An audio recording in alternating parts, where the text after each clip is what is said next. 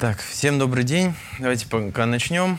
А, я так понимаю, вы были на предыдущих лекциях, а, которые в которых рассказали про то, каким образом составляется регистрационное досье, происходит разработка твердых лекарственных, жидких лекарственных форм. А теперь немного расскажем о том, а, каким образом создается субстанция вообще химического или биологического происхождения. Меня зовут Елагин Павел Игоревич, я руководитель отдела разработки химических технологий активных фармсубстанций. Если проще говоря, я занимаюсь разработкой химических АФС, то есть те, которые получаются методами органического синтеза. Компания у нас, конечно, в основном биотехнологи... биотехнологическая, у нас есть еще сектор, который занимается разработкой биологических субстанций. Об этом и расскажет вот следующий лектор, который сейчас, сейчас подойдет. Говоря, говоря про химическую ФС, ее можно разделить на два типа. Оригинальные, ну и воспроизведенные ФС. Ну и, иначе говоря, дженерики, если говорить про воспроизведенные. И немножко про оригинальные ФС. А, ну, чтобы вообще создать молекулу, разработать оригинальный ФС, необходимо пройти вот те этапы фармразработки, про которые уже говорили. То есть вначале провести этап поиска молекулы, найти более-менее оптимальную молекулу, потом а, разработать саму уже активную фармсубстанцию, потому что, имея молекулу, вы не, это не значит, что завтра можно уже получить э, субстанцию в больших количествах. Почему это не так, дальше подробнее расскажу. Потом надо разработать готовую лекарственную форму, то, о чем вам рассказывали, то есть обеспечить этому порошку наибольшую биодоступность, чтобы он ну, лучше всего всасывался в организм и доходил до целевого органа, ткани и так далее. А потом надо провести, естественно, клинические исследования, когда уже более-менее все разработано, чтобы доказать, что это работает. А, собрать документы, про это тоже вам рассказывали. И э, в общем-то, подать это Минздрав, зарегистрировать и получать деньги. Ну и, естественно, пока идет реализация, еще идет параллельно четвертый этап клинических исследований, когда уже мы изучаем а, действие препарата на большой выборке. Ну и говоря про типы разработки оригинальных молекул, Сейчас достаточно много подходов, особенно с развитием вообще компьютерных технологий, их развелось немало, но можно выделить как бы два основных. Это ligand-based drug design и structure-based drug design. Ligand-based drug design, когда мы не знаем структуру финальной мишени, мы не знаем вообще э, даже иногда, где она находится, но мы знаем, что вот такие-то э, молекулы оказывают такой-то эффект. И э, просто путем перебора и кусар гипотез мы подбираем более-менее оптимальную молекулу. Ну, такие проекты стараются не брать, потому что они очень сложные и низкие, низкие очень шансы на успех. С тем же самым Альцгеймер. На вроде, да, есть мишени, все хорошо, но как-то вот не получается третьей фазы никак вылезти ни у кого. А, и structure-based drug design, когда мы знаем мишень, она полностью характеризована, есть рентгеноструктурная, э, рентгенская структура этого белка, и мы можем замоделировать взаимодействие нашей предполагаемой молекулы с этой мишенью, посмотреть, как она там лежит, э, и, она, э, и как она влияет на финальную нашу, на наш белок. Ну, в общем-то, в компании мы используем этот подход. У нас очень сильная команда химиоинформатиков, которые как раз-таки разрабатывают эти модели на основании тех молекул, которые которые мы синтезируем. Если очень кратенько, основные этапы — это первый этап идентификации мишени, то есть э, понять вообще, можем ли мы получить ее структуру каким-либо образом, сами характеризовать или с PDB скачать. А затем произвести первичный скрининг э, там, сотен или тысяч соединений, то есть найти более-менее оптимальный хемотип и scaffold, который бы более-менее оптимально бы работал. А потом а, из этого найти наиболее активные кандидаты, которые уже обладали бы более-менее нормальными адмет-свойствами, типа проницаемости, э, метаболической стабильности, как кардиотоксичности и так далее. И потом уже из того, что есть, э, подкрутить молекулу, то есть там поменять заместитель и так далее, ну, то есть оптимизировать ее. Ну и таким образом мы получим финальный кандидат, который уже можно э, передавать на доклинические исследования, на исследование токсичности на животных, а дальше уже на эффективность на людях. Ну, это все происходит следующим образом. У нас есть какая-то хит-молекула, а, то есть какая-то гипотеза, что есть хорошая более-менее молекула. Мы генерируем список кандидатов, вернее, с, с, с помощью химоинформатиков мы их потом синтезируем, проверяем их а, биохимические свойства и переходим к следующей итерации. Таким образом, за где-то 10-15 итераций мы получаем а, более-менее оптимальную молекулу, которую можно, несколько молекул, которые можно на доклинику отдавать. Конечно, много нюансов, но если кратко, то так. Ну и касаемо самого синтеза, схемами не буду грузить. Ну, как и в любой науке, тут тоже возможно сюрпризы. То есть для получения одного соединения в итоге было перепробовано аж 5 там, с половиной схем. То есть мы изначально думали, что она пойдет таким образом. В итоге один из полупродуктов оказался нестабильным, мы пришлось варьировать. То есть при, когда химик-синтетик разрабатывает химические схемы, он сталкивается с такими трудностями, когда он не может, э, так сказать, в лоб получить нужную молекулу, молекулу, приходится искать обходные пути. А если модель показывает, что в целом уже эта молекула перспективна, тут, конечно, надо постараться ее получить, э, несмотря ни на что, скажем так. Ну и далее говоря про оптимизацию, о чем я говорил, то есть когда у нас есть какие-то уже молекулы хитовые, Э, нам надо оптимизировать их биологические свойства. Вот они приведены на экране, там вот кардиотоксичность, селективность. Потому что если мы разрабатываем какой-нибудь киназный ингибитор, и если он в, на все другие киназы влияет, то, в общем-то, понятно, что у такого препарата будет большое количество побочных эффектов. Поэтому желательно, чтобы он влиял только на ту там, киназу, против которой мы препараты разрабатывали. Также он должен быть более-менее растворимым, стабильным, э, иметь низкую цитотоксичность, высокая афинность отношений мишени и так далее. Ну, если кратко, то есть это делается вот как раз такими титрациями, то есть есть какая-то структура, у нее есть определенные заместители, то есть можно тут что-то поменять, тут что-то поменять, тут что-то поменять. И путем вот этих последовательных итераций мы получаем молекулы, а, которые уже становятся более-менее оптимальными. То есть у нас первичная молекула, хит был, то есть у него были проблемы с, с метаболической стабильностью, в печени он разваливался клеточной активностью, ну и с киназной активностью тоже. Ну и путем там, манипуляций химических удалось получить молекулу, которая в целом э, хороша. Ну, есть маленькие проблемы по проницаемости, но это решается разработкой готовой лекарственной формы. Ну, есть у нас молекула идеальная, мы ее выводим на доклинику, с чем, конечно, мы столкнемся. С тем, что нам надо получать уже не миллиграммы соединения, а граммы, десятки граммов, сотни граммов. То есть, когда мы э, что-то исследуем, делаем синтез новых новых молекул, там максимум надо миллиграммовое количество для биохимических тестов. Потом мы это уже выводим на доклинику, на клинику, и там уже требуются килограммы веществ. И с этим вот как раз-таки возникают основные трудности, потому что когда у вас есть какая-то молекула, то есть вы ее получили, не значит, что у вас завтра уже получится субстанция в большом количестве, потому что в малом количестве легче контролировать процесс, и молекула ну, может не проявлять всех тех свойств, которые она будет проявлять, когда это вы получите субстанцию в большом количестве. Она может деградировать, э, взаимодействовать там, с упаковкой и так далее. А, и также, если вы получили субстанцию, не всегда значит, что вы сможете получить активную фармсубстанцию. То есть к активной фармацевтической субстанции предъявляется большое количество требований. И если она им не соответствует, то она не может считаться фармацевтической чистоты. Ну, как вот пример. А, требования качества, они есть в общей фармакопейной статье, номер э, на слайде. То есть там вот там достаточно большое количество показателей, но основные приведены тут. И если при процессе производства у нас вылет даже по одному показателю, даже самому безобидному типа содержания воды, то, в общем, субстанция не берется на производство готовой лекарственной формы, ну и бракуется. Если технологии предусмотрели возможность ее там обработки, то есть вот валидировали этот процесс, то в целом ее можно там переработать, но если это не предусмотрено, утиль.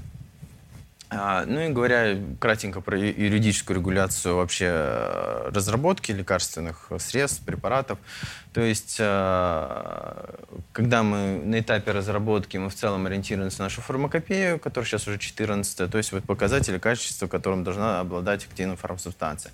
Когда мы переходим на производство, мы следуем указу Минпромторга 916, это как бы наша GMP, по сути, в котором прописано требования к производству. Потом идет этап регистрации, это Минздрав диктует нам правила, ну и при реализации за нами следит фармаконадзор, чтобы если вдруг какие-то проблемы с качеством на рынке, то он это, на это обратит внимание и э, отзовет продукцию и может э, ну, дать рекламацию предприятию. И говоря про документацию, есть еще такое э, организация как ICH, International Council Harmonization, то есть это группа людей с фармкомпаний, с э, Минздравов других стран, они там периодически собираются и пишут так гайдлайны, то есть рекомендации, по которым э, ну, должны плюс-минус следовать все ну, развитые страны. И, то есть они влияют на самые основные Минздравы основных стран, типа вот FDA, это которые из США, EMA, это которые на территории Европы действуют, э, на территории э, также влияет на Минздрав Японии, Бразилии, Китай в том числе. То есть, чтобы не возникало такого, что каждый в, э, занимается собственной разработкой со своими требованиями, это все пытаются гармонизировать. И поэтому достаточно большое количество этих гайдлайнов, то есть рекомендаций, их там за 30 штук, на различные сферы, то есть на там, характеризацию примесей, на стабильность, на аналитические методики, на производство и так далее.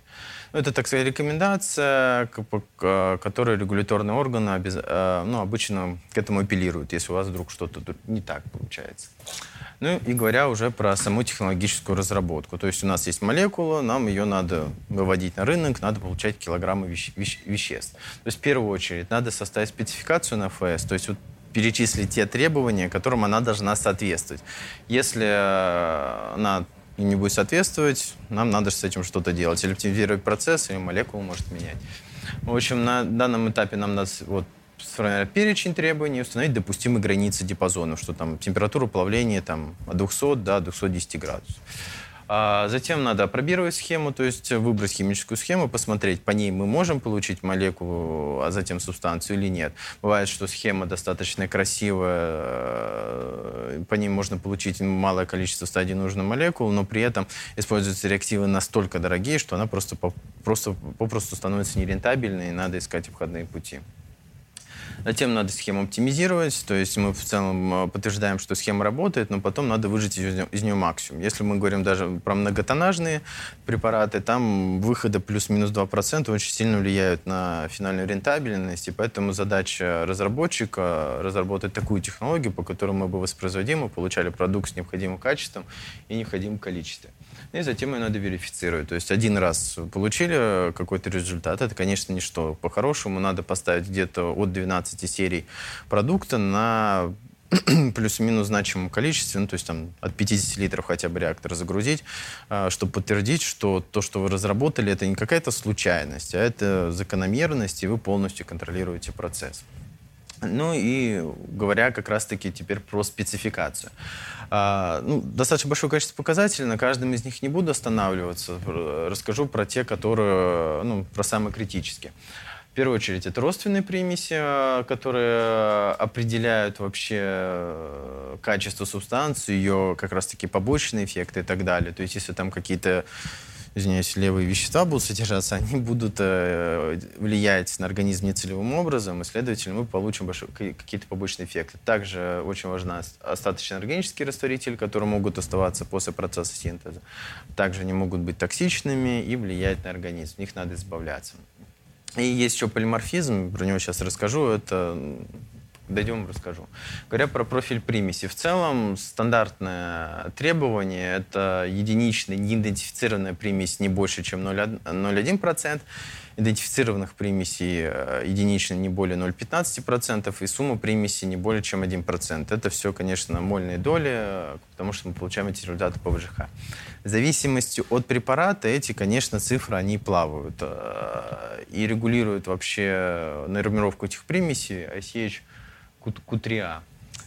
Сейчас про него расскажу. Откуда, какие примеси вообще бывают? Они бывают технологические, Технологически бывают деградационные. Технологически они идут с процесса получения готовой лекарственной формы, если мы говорим про финальный препарат, про примеси, э, с процесса получения субстанции и могут тянуться сырья, то есть которые изначально там образуются в процессе синтеза или тянутся откуда-то. И есть примеси деградационные, которые в начале, после производства их там нету, спустя несколько дней, недель, лет они появляются и тоже могут каким-то образом влиять. Для этого проводят исследование стабильности э, субстанции и препаратов том числе.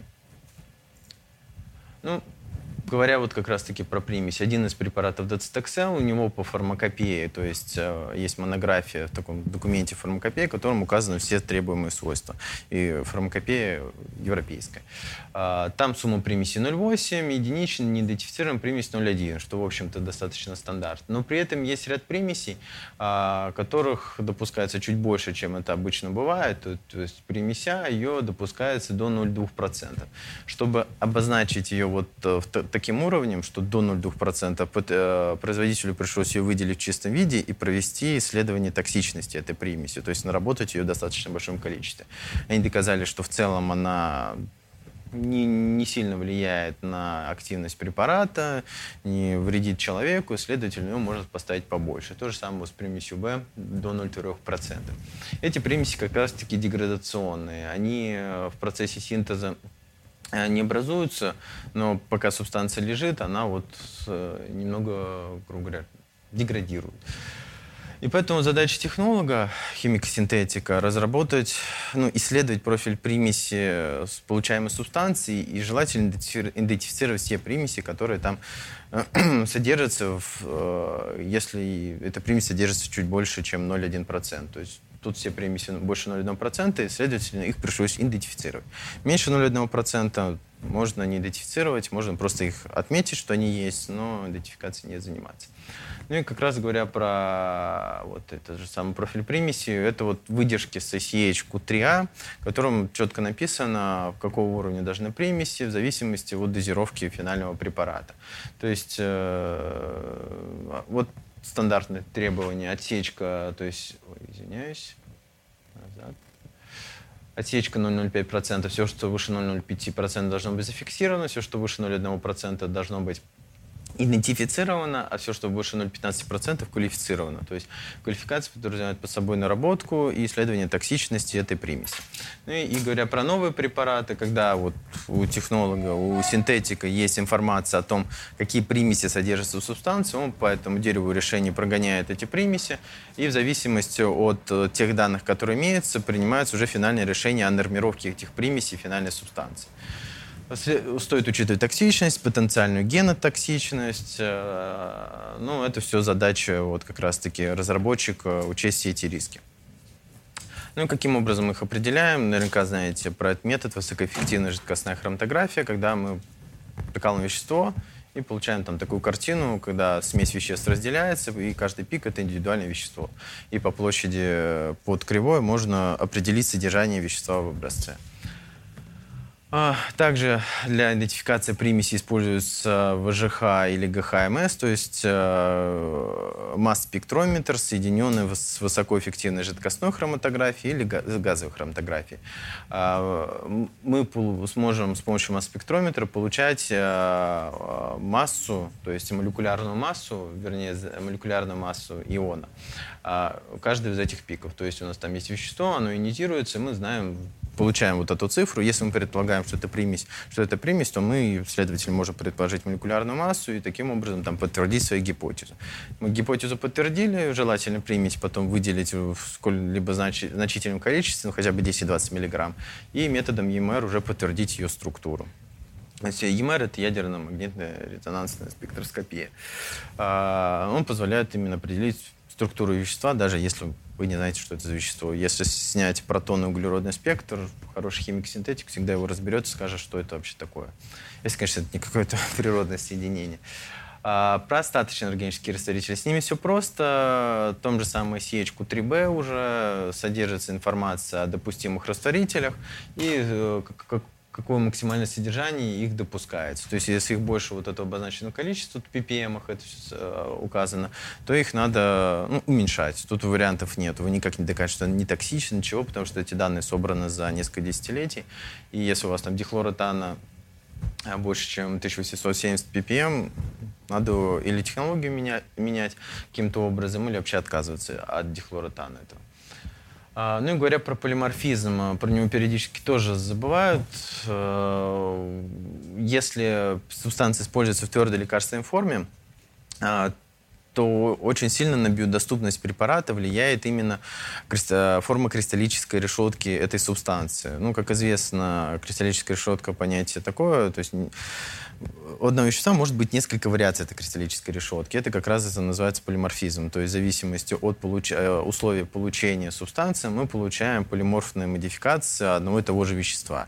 И может получаться даже так, что полиморфная модификация А намного биодоступнее, чем полиморфная модификация Б. Поэтому а синтетик, когда уже выходит, когда мы выходим уже на доклинику, по идее, надо начинать э, проводить скрининг полиморфных модификаций, подобрать наиболее стабильную, наиболее ну, оптимальную, оптимальную полиморфную модификацию. Потому что бывают модификации кристаллической решетки, которые очень хорошо там, распадаются в организме и доходят до нужного органа, но при этом она нестабильна. Она полежит полгода там на полке и переформируется в другую модификацию, которая ну, там, совсем не растворяется. А поэтому тоже это надо учитывать. Ну, тоже про полиморфизм. Он устанавливается методом э, рентгеновской дифракции. Э, получаем такие дифрактограммы, по ним можем сравнивать, какую, какая у нас модификация получ, получается. Ну и говоря уже про разработку схем, то есть со спецификациями разобрались, поняли, что в целом какие требования э, мы ожидаем от продукта, надо разработать схему, по которой мы этот продукт можем получить. Когда у нас есть молекула, пришла от медицинских химиков, которые вот разрабатывают только пока еще молекулу, не субстанцию, молекулу, а, там есть определенные проблемы с этими схемами. То есть а, обычно они максимум разработан для граммовых количеств, э, процесс не описан детально, мы не знаем еще ничего про примеси, неизвестны контрольные точки по процессу, и, опять же, схему, которую там разработали, она может исходить из какого-то одного человека, там, который любит там, делать, там, грубо говоря, не, индолы, допустим, и вот он вокруг индо, э, там, конденсации Фишера и построил всю химическую схему, хотя есть более там, оптимальные химические реакции, которые можно выдавать э, использовать на производстве. Ну, вот как пример. То есть это ну, не наш препарат, а мерковский. То есть при разработке э, вещества сувариксан была использована подобная химическая схема.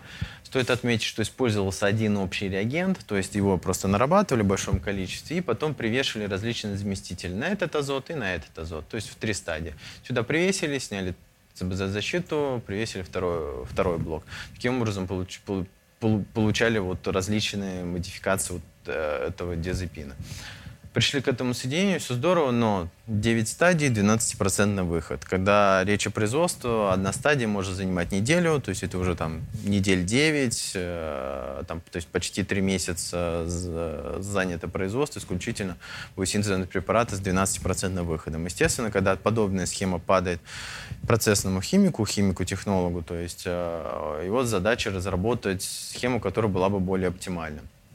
Ну и чем он руководствуется? То есть вообще зачем ее менять? Естественно, для удешевления, деньги, движущая сила вообще всего э, для более простого масштабирования, если используются какие-то там литий-органика, магний-органика, то есть непростые вещества при синтезе, там, пожароопасные, то их надо заменять. Ну и главное снизить материальный индекс. То есть сколько килограмм вещества, всех веществ надо потратить, чтобы получить один килограмм там, финального соединения. Этот индекс может быть там сотню э, или там 200 быть. То есть это учитывается растворение растворители, всякие различные соли, которые просто в процессе синтеза используются, ну, не взаимодействуют, но используются. Поэтому самое главное снизить этот индекс желательно к единице. Это как бы это идеальный вариант. Вот такие случаи тоже бывают. Ну, каким образом мы можем выбрать химическую схему? Обычно делается анализ рисков, то есть составляется такая табличка. Ну, у всех в компаниях по-разному, но тут э, обозначаются схемы, которые у нас есть, а тут их критерии, то есть типа количество стадий, синтезабельность, то есть насколько она простая и так далее. И каждому критерию присваивается определенное значение, потом это перемножается, и мы суммарно можем уже сказать по баллам, какая схема лучше, какая хуже. Ну, это как бы идеальный вариант, по которому надо выбирать химические схемы. Если есть чего выбирать, бывает, что вариантов-то и нет особо. Опять же, а, рекомендуется использовать конвергентные схемы, то есть которые, когда мы из нескольких соединений получаем одно. Э, таким образом, у нас соединение подвергается меньшему количеству превращений, чем у нас если схема линейная, когда у нас вещество А в вещество Б превращается, оно в вещество С и так далее, до буквы Z. В результате когда у нас схема вроде тоже тут, тут 71, тут 71, но тут у нас 35 превращения, тут 24. Поэтому желательно собирать финальную молекулу из больших блоков, э, которые варятся, синтезируются по отдельности. Ну, опять же, это если есть такая возможность. Ну и э, вот у нас была схема от медхимиков. Теперь, если мы, опять же, коллеги, так сказать, по цеху оптимизировали ту же схему, в итоге они пришли к схеме в 6 стадий и к 50% выхода. То есть там было 9 стадий и 12% выход. То есть его удалось увеличить более чем в 4 раза и сократить количество стадий на треть. Конечно, схема не идеальная. Тут используется а, фазген, теофазген, ну, у них просто есть соответствующее оборудование. Если есть соответствующее оборудование, то с этим тоже можно работать. И говоря про подходы к разработке, выделяют два основных подхода, традиционный и расширенный. Традиционный подход – это когда у вас есть какая-то идея, вы ее проверяете, получаете результат и думаете, можете вы эту идею потом уже где-то применить. А, этот метод достаточно хаотичный. Бывает, что идеи пролетают справа-слева, их все проверяют, и можно забыть, какие э, идеи до этого использовались. Да, и поэтому сейчас все чаще используется расширенный подход, то есть э, иначе QBD когда вы параметры качества субстанции закладываете сразу. То есть вы понимаете, к чему надо прийти, то есть какие у вас целевые показатели, и что на это может влиять, и, и разрабатываете процесс таким образом, что ну, вы, вы контролируете все результаты, которые вы получаете. То есть любой эксперимент, который поставлен, он поставлен не зря. Ну, более подробно об этом коллега мой расскажет. В целом подходы, что для химических, что для биологических субстанций, тут достаточно одинаковые. Цель вначале установить специ... Э, нормы по спецификации и подумать, какие режимы процесса влияют на, эти, э, ну, на эту спецификацию, на результаты, и установить предельные допустимые нормы этих процессов. То есть там установить температуру, при которой мы можем получить субстанцию с наибольшей частотой. То есть от 20 там, до 30 градусов, меньше 20 градусов, там такая-то примесь вылезает, больше 30 градусов, там все деградирует и там конверсия неполная, допустим. Таким образом становится такой режим процесса, который позволяет э, получать продукт с необходимым качеством. Ну и говоря про сами эксп... Э, планирование эксперимента, то есть у нас есть цель, к которой надо прийти, каким образом мы к ней можем прийти. А, любой эксперимент, даже химия, не химия, можно вот описать таким образом, что у нас есть какой-то процесс, есть какие-то параметры, которые влияют на процесс, и из процесса мы получаем характеристики продукта, отклик по этому процессу. То есть как-то влияем, что-то происходит, и получаем какой-то э, какое-то значение. Что может влиять на э, химическую реакцию? Ну, на химическую реакцию может влиять все. Кто-то говорит, что даже фаза Луны влияет. А, очень суеверные химики. А, но в целом можно выделить температуру, время экспозиции выдержки, влажность растворителя и так далее. То есть все это приведено на слайде. И в этом химик-синтетик при разработке должен это все учитывать и фиксировать. То есть если вдруг что-то он пропустит, то может получиться так, что он получил отклик, а почему неизвестный, и все придется переставлять. Опять же, это сбор данных по процессу позволяет нам перейти от совсем малых количеств ну, к реактору. Ну и говоря про вот методы планирования эксперимента, самый популярный метод планирования UVAT, One Variable Time, то есть когда мы, у нас процесс фиксирован, у нас куча-куча параметров, но мы все фиксируем и меняем что-то одно. То есть тут меняли, меняли время и температуру. Вначале меняли время, получили более-менее какой-то оптимум. Потом меняли температуру. В общем-то, на таком же оптимуме остались, но нашли какую-то точку, при которой вроде бы время и температура считаются оптимальными. В чем проблема? Не, не изучено. Вот эти квадранты, эти, ну, короче, все четыре квадранта не изучены. Возможно, оптимальное значение температуры времени находится тут. И тут у нас э, есть, э, находятся те факторы, которые приводят к стопроцентному выходу. Поэтому для того, чтобы не упускать знания о процессе, используют дизайн эксперимента, э, самый популярный факторный эксперимент. То есть мы э, смотрим, какие факторы влияют на процесс, э, присваиваем каждому фактору по два уровня, то есть там температура, значит температура 20 и 50 градусов. Составляем, получается, матрицу экспериментов. Если у нас там три параметра, то получается такой куб. То есть тут у нас температура, то есть тут, тут не знаю, то 60-80, время 250 270 и э, тут эквивалент какого-то вещества 0,45, 0,55. То есть три фактора по два уровня. Таким образом, нам надо провести 8 экспериментов, которые бы позволили бы определить влияние каждого параметров на финальный результат. А, также добавляют центральную точку, то есть медиану всех этих значений, для того, чтобы определить линейную на зависимость или нет. Ну, если, как бы говорю, что у нас есть там три фактора, если факторов у нас больше, то есть там 2 в пятой степени, 2 в шестой степени, надо ставить там 64 эксперимент, 128. Допускается часть экспериментов выкидывать э, и таким образом ну, уменьшать количество экспериментов, но таким, ну, мы можем получать модель не настолько значимую, то есть ей не всегда можно будет доверять. Но это уже на смотрение, конечно, разработчика. Это все как бы, да, знать полезно, но это есть в программах типа мини-таба мода, там все достаточно стандартное, то есть знать все это наизусть не надо, просто человек создает эксперимент, тыкает нужную кнопочку, и программа ему предлагает просто забить те факторы, которые у него есть. И вот путем дизайна эксперимента можно прийти как раз к наибольшему оптимуму. То есть у нас был оптимум где-то в середине, а путем последовать нескольких вот таких экспериментов можно прийти к э, ну, наилучшим значениям, которые нам позволят получать оптимальный продукт.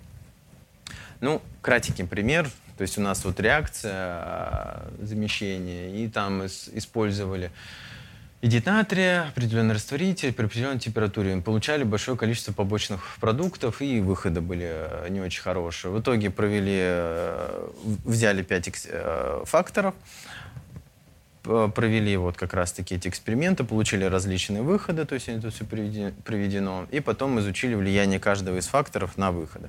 Тут увидели, что эквиваленты EDD натрия очень сильно влияют на финальные показатели. А, это использовали в дальнейшем, решили подобрать растворители, методом генеральной компоненты разложили эти растворители на составляющие, тоже исследовали их влияние на вообще реакцию и пришли уже к более оптимальным, э, так сказать, условиям. Э, поняли, что едида натрия брать надо полмоля, поменять растворитель с э, с ДМФ на, с диметилформамида на другой, чуть менее полярный, и как бы увеличить температуру до 140 градусов. Это позволило увеличить выходы финального продукта и уменьшить количество побочных продуктов, которые образуются. И, то есть таким образом каждый из критических стадий, то есть у нас есть определенная схема химическая, смотрится, смотрят, какие стадии наиболее критические, и критические стадии изучаются на ну, уже дизайном экспериментов, потому что это позволяет по итогу сократить количество денег, которые мы будем использовать при реализации этой схемы. То есть если как-то визуально представить, то есть мы э, набираем в целом знания о каком-то о своем процессе, а, мы потом сужаем намеренно эти знания о процессе для того, чтобы его более строго контролировать. То есть у нас используем, сводим это до, до дизайн спейса. Сейчас, извиняюсь. И по итогу на производство уходит вот такой control space, то есть это узкий диапазон режима процесса, в котором мы точно можем сказать, что у нас продукт получается 100%. Если вдруг на производстве где-то будет вылет за control space, то в целом это тоже допустимо, потому что у нас мы это тоже изучали, мы плюс-минус знаем, что может произойти. То есть мы устанавливаем normal operation range, стандартный режим процесса, proven acceptable range, насколько вообще допустимо вылетать за стандартный режим процесса, при которых у нас не будут возникать отклонения в нашем продукте. И failure — это когда уже за что точно нельзя переступать, когда уже, в общем, сразу понятно, что процесс не пойдет так, как надо. А, ну, это касаемо вообще разработки химических схем и их оптимизации. Конечно, все здорово на бумаге, но когда мы уже переходим к производству, нам надо это как-то перетащить на, в те реактора, которые у нас есть на производстве. Очень удобно работать в тяге с малыми объемами, там даже там, 5-литровую колбу получили реакционную массу, ее надо там высадить водой. Раз, стакан перелили, очень здорово. Когда это реактор, реактор не перевернешь. Как бы уже с этим проблемы. Или там есть реактивы, которые обладают большой вязкостью. Их там хорошо со стаканчика в, в колбу, так сказать, выскрести. А когда там уже это большие количества, там только если лопату брать и в реактор закидывать, ну, тоже не самый приятный момент. То есть надо процесс подгонять под финальное оборудование, которое у нас э, используется на производстве. Ну и говоря про оборудование, каждый этап синтеза, каждый процесс, по идее, надо обсчитать. То есть у нас есть процессы тепла и масса переноса. Грузить этим сильно не буду, но основная суть в том, что у нас каждую единицу оборудования надо в идеале обсчитать. То есть, получая абсолютные показатели той же самой теплового эффекта процесса, мы можем этот процесс уже масштабировать э, виртуально на почти любое количество, потому что мы знаем, сколько теплоты выделяется, если мы будем знать все остальные характеристики по реактору, то есть его материал, его теплопроводность, то есть сколько надо, э, какую температуру теплоноситель туда загрузить, с каким расходом, для того, чтобы там нагреть реакционную массу до 20 или там, до 100 градусов. Если мы все это знаем, мы уже используем расчет для того, чтобы масштаби масштабировать. Поэтому очень важно хотя бы на 10-20 литрах собрать всю информацию, которая это возможно, чтобы дальше уже идти там, на кубовые количества и так далее. Кубовые. Это касаемо теплопереноса. Процессы массы переноса очень тоже сильно влияют. Тип мешалки влияет, меша... э, влияют различные там бафлеры тоже в том же самом реакторе. Это влияет на гидродинамику, то есть каким образом это будет перемешиваться. На малом количестве гидродинамику не почувствовать, когда у вас реактор там сотни литров, куб, то понятно, что когда вы приливаете какой-то реагент, то вот куда вы приливаете, там реакция пошла. Но при этом где-то на дне, до которого там еще там, метра два, реакция там еще тоже не запустилась, реагент, грубо говоря, сожрется верхними слоями. Поэтому очень важно подобрать э, тот режим перемешивания, который позволит сразу же распределять вещество по всему объему. Ну, конечно, бывают случаи, когда это сложно и там так сказать, возвращаются с методами добавления реагентов. Поэтому это тоже обсчитывается на малом реакторе, получаем значение Рейнольдса, Рантля, Кирского, и в итоге это масштабируем до нужных объемов. Ну и говоря про саму химическую стадию. Вот у нас чего состоит сама химическая стадия. В первую очередь, конечно, само проведение самого синтеза. То есть э, все загрузить в растворитель, провести сам синтез, провести реакцию. Потом выделение, потому что у нас после проведения реакции у нас э, образуются побочные вещества, остаются органические растворители, нам надо выделить только одно вещество из этого всего. Затем это сушка зачастую, потому что зачастую мы получаем именно, вот именно в химических ФС это порошки. То есть его надо отсушить от остаточной органики. И затем расфасовать. Ну и говоря про синтез, э, самые стандартные ректора это как бы все видели, а кастрюлю, загрузили, помешали, выгрузили. Есть определенные нюансы, но в целом это не меняет э, геометрии сосуда в том, что это ну, просто реактор объемного типа. Естественно, технология не стоит на месте, э, процесс интенсифицирует, то есть э, сложно нагреть или охладить быстро реактор, который э, имеет объем в 3 куба, потому что у вас рубашка только получается, э, ну, площадь рубашки не такая большая по отношению к общему объему поэтому это может занять там полдня. А если вы реакция, допустим, экзотермична, то если не сумеете охладить вовремя реакционную массу, ее может она может быть, запуститься так, что в итоге э, максимум, что можно будет сделать, выйти из комнаты и ждать, пока все это закончится. А, ну и говоря как раз-таки про различные подходы, различные ректора по синтезу. То есть можно процессы выделить, вот, э, периодические процессы, полунепрерывные и сами непрерывные. То есть тут приведена схема для полунепрерывного процесса, когда у нас мы в один реактор загружаем э, вещество, тут у нас реакция запускается, и мы частичную реакционную массу передавливаем дальше. Там добавляем или второй реагент, или ее дожимаем. За счет того, что у нас реакторов э, несколько, и мы часть продукта выводим, мы можем таким образом контролировать кинетику процесса, нам легче сообщить нужную теплоту э, реактору, то есть чуть больше контроль допускается. Минус в том, что это обычно такой каскад из ректоров, там 10-15 штук, э, не, не самых э, больших. Их надо все как-то обвязать, гармонизировать и работать с ними. А, ну вот, да, более показательная картиночка. То есть вот реактор 1, реактор 2, реактор 3. У нас потихонечку реакция идет, и мы потихоньку ее передавливаем. Если в процессе использу... Э, образуется большое количество родственных примесей, это очень хороший выход. Вы можете кинетически контролировать их образование и выводить продукт до того, как он будет образовывать не, те примеси, которые надо. Ну и есть еще проточные реактора, когда у вас э, вы смешиваете, по сути, два различных реагента а, в трубке маленькой, в которой происходит реакция, и она уже вводится. В чем плюс? Так как э, объем самого реактора, он маленький, вы точно контролируете его режимы теплопереноса и таким образом контролируете реакцию. А, выглядит это все таким образом, то есть флоу-реактор э, проточного типа, это вот реактор идеального вытеснения. А, загружаем реактанты, они вот идут по каналу, и в итоге мы получаем продукт. Выглядит это все так, то есть это такие плашечки. По идее, 10 таких плашечек позволяют там, получать несколько тонн продукта в год, и занимают они не больше, чем этот стол, такие реактора. Ну, вот тут пример, как это выглядит. И вот каскад реакторов. Он тут еще не собранный, но в целом, то есть э, одевается реактор, и процесс может запускать и вести дальше. Ну, стоит оговориться, что еще используются микроволновые реактора. Есть такое понятие микроволновые или фотореактора. В целом они примерно, это относится к категории флоу-реакторов, то есть у нас есть два реагента, их загружают. И вот эта трубка, которая, по которой, которой происходит реакция, она находится или микро, микро, ее вырабатываем микроволновым излучением, ну или лампу туда засовывают, которая катализирует э, реакцию с помощью света.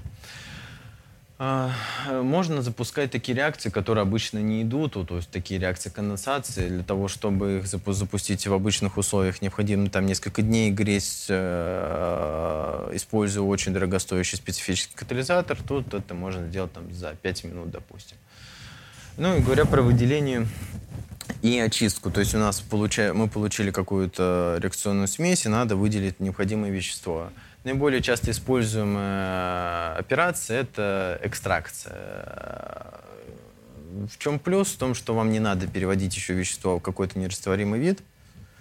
А, не надо его переводить в растворимый вид, и вы можете просто его экстрагировать из реакционной массы. Основные два типа экстрактора – центробежный экстрактор и сепарационная колонна. То есть подаете сверху одну фазу, снизу в другую фазу, они потихонечку перемешиваются, и вы уже выделяете э, экстракт сверху или снизу, в зависимости от того, где, где ваше вещество. А, также стоит отметить кристаллизацию. Вот в итоге почистили, сэкстрагировали вещество, у вас там находится ваше вещество в растворенном виде. Надо подобрать условия, при которых оно как раз-таки выпадет э, ну, так, как вам надо. Про кристаллизацию немного говорил. Вот, она сильно влияет на сам показатель полиморфизма. А, Все это описывается вот такими определенными а, кривыми метастабильности кристаллизационными. То есть нам надо выйти в зону метастабильности, кинуть туда кристалл нужного, а, грубо говоря, нужного состава, и уже процесс запустится так, как, так, как нам надо. Ну, изучается это все таким образом. Используются турбидиметры, которые позволяют понять в онлайне, что творится в реакционной массе. Из выделения очистки тоже стоит отметить хроматографию. В химической индустрии не самое популярное решение. Э, при синтезе там, мабов это более популярно. Я думаю, коллега расскажет об этом. А, также, говоря, вот мы получили какой-то порошок, суспензию, надо ее туда каким-то образом выделить. Обычно используют фильтры. Это не сильно отличается от каких-то вот там марлевых повязок. Вы, по сути, вы выгружаете туда-сюда а, пульпу вещества, растворитель уходит, промываете и потом уже посушиваете вещество и соскребаете или автоматически, или там полуавтоматически. Также можно это использовать центрифугу, чуть более технологический метод, но центрифуги, они чаще ломаются. А, ну и затем надо посушить. Сушек большое количество, основные барабанные, коническая сушилка и полочная сушилка. Не, не самое популярное решение, потому что их тяжело очищать. А, ну, также есть такие распылительные сушилки, когда вы напрямую из раствора, без кристаллизации, можете получить ваш финальный порошок. А, за, счет, за счет того, что ваш раствор распыляется на громадное количество мелких капель, и сухим воздухом эти капли улетают, то есть растворитель улетает, вы сразу получаете порошок. Ну, к сожалению, не все вещества это, это выдерживают. Ну, можно использовать э, сушку псевдожиженном слое, ну, ее зачастую используют при э, приготовлении готовых лекарственных форм, но при синтезе тоже иногда. Ну и, и финально, то есть что, к чему можно прийти, то есть к требованию, к итогу, итоговые требования к способу получения ФС. Способ синтеза не должен нарушать действующий патент, особенно если в плане дженериков. То есть бывает так, что э, когда молекула-оригинатор, зака... молекула-оригинатор заканчивается патент, оригинаторы выпускают еще патент на схему синтеза. Могут э, даже самые-самые простейшие стадии быть запатентованы, в итоге придется, так сказать, возвращаться, извращаться и придумывать какую-то другую химическую схему, которая не использует там те или иные реагенты. Способ получения должен быть экономически выгодным, конечно. Если молекула новая, то это обычно уходит на второй план. Если это дженерик, конечно, мы конкурируем с Китаем, Индией, и нам надо получать субстанцию э, отличного качества и при этом быть дешевле, чем наши конкуренты, которых субстанции не отличного качества, не всегда. А, и способ должен выбираться наиболее технологически простой способ получения. Если там используется очень специфическое оборудование, придется использовать, лучше процесс переработать или как-то по-другому, с другую схему разработать. Ну и он должен быть устойчивым, воспроизводимым. Как я говорил, один раз что-то получили, не значит, что вы завтра получите все то же самое. Ну и таким образом, разрабатывая химическую схему, ее изучая, технолог а, получает воспроизводимый процесс, изученный, который можно передавать на производство. На производстве поставить несколько инженерных серий, то есть на том оборудовании, на котором предполагается это ставить. И если вылетов нету, это можно валидировать. То есть где-то там от 3 до 10 валидационных серий ставится, подтверждается то, что у нас нет вылета, все хорошо, и результаты валидационных серий можно уже подавать регдосе. Это показывает то, что мы изучили полностью процесс, и мы субстанцию производим такую, какую надо. И, в общем, все. Спасибо за внимание. Сейчас еще мой коллега расскажет. Думаю, не знаю, пять минут на вопросы, да? Ну, пять минуток на вот именно по химической части. Я понимаю, что химии немного загрузил, но тут другому никак.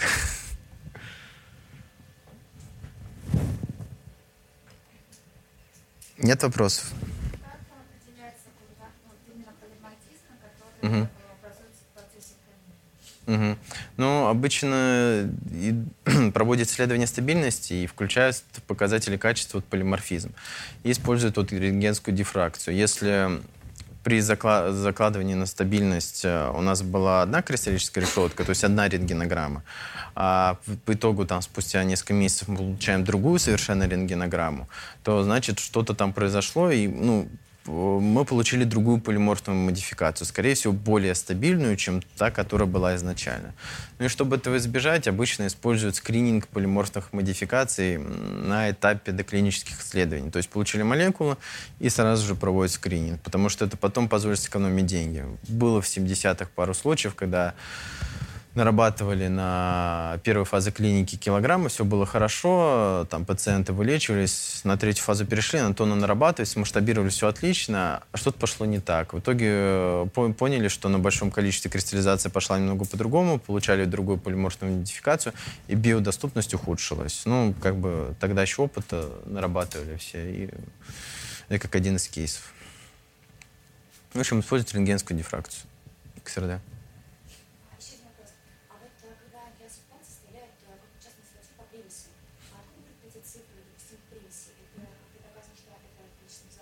Mm-hmm. Э, схема синтеза, конечно, лимитирует, и любой синтетик, конечно, был бы рад, чтобы от нас отталкивали, что вот у нас получается 0,5%, меньше не можем, давайте писать 0,5%. Мы ориентируемся, конечно, на безопасность пациентов, поэтому вот есть гайды от ICH, ICH Q3A, там вот достаточно подробно расписано, какие нормы по примесям допускаются. То есть, как раз говорил, 0,05 надо все фиксировать, э, выше 0,1% идентифицировать, выше 0,15 надо доказать, что она безопасна безопасно. Это вот основные такие отсечки, которые используют все. И по умолчанию все ставят 1% примеси обычно. Если, э, ну, как бы это по умолчанию, но проводят исследования же токсичности аномальной, хронической на стадии доклинических и на клинических исследований на первой фазе. И поэтому, если вдруг идут какие-то побочные эффекты, ну, это в наших интересах подумать, это с чем связано, с активностью субстанции самой, э, самой молекулы, или с какими-то там еще примесями, которые тоже могут влиять. И тут уже от нас зависит. Мы можем поднаработать эти примеси, тоже провести исследование хронической аномальной токсичности, острой токсичности. И если вдруг есть значимый эффект, значит, мы такие, ага, нам надо эти, эти ну, нормы по примесям уменьшать там, до, до минимальных. Есть еще такой фактор, как генотоксичные примеси. Там вот с этим нашумевшим фолсартаном тоже э, пропустили там одну такую. Но там все зависит от экспертизы. То есть есть токсикологи специализированные, они делают экспертизу примеси. Если в ней есть определенные, так сказать, алерты, э, структурные, если она может входить в класс генотоксичных, ее надо отдельно проверять на генотоксичность. А если этих алертов нет, то в целом на осечку ТРИА достаточно подробно все это описывает. Ну, примерно так. Ну, вроде все. Сейчас мой коллега дальше расскажет про биологический ФС.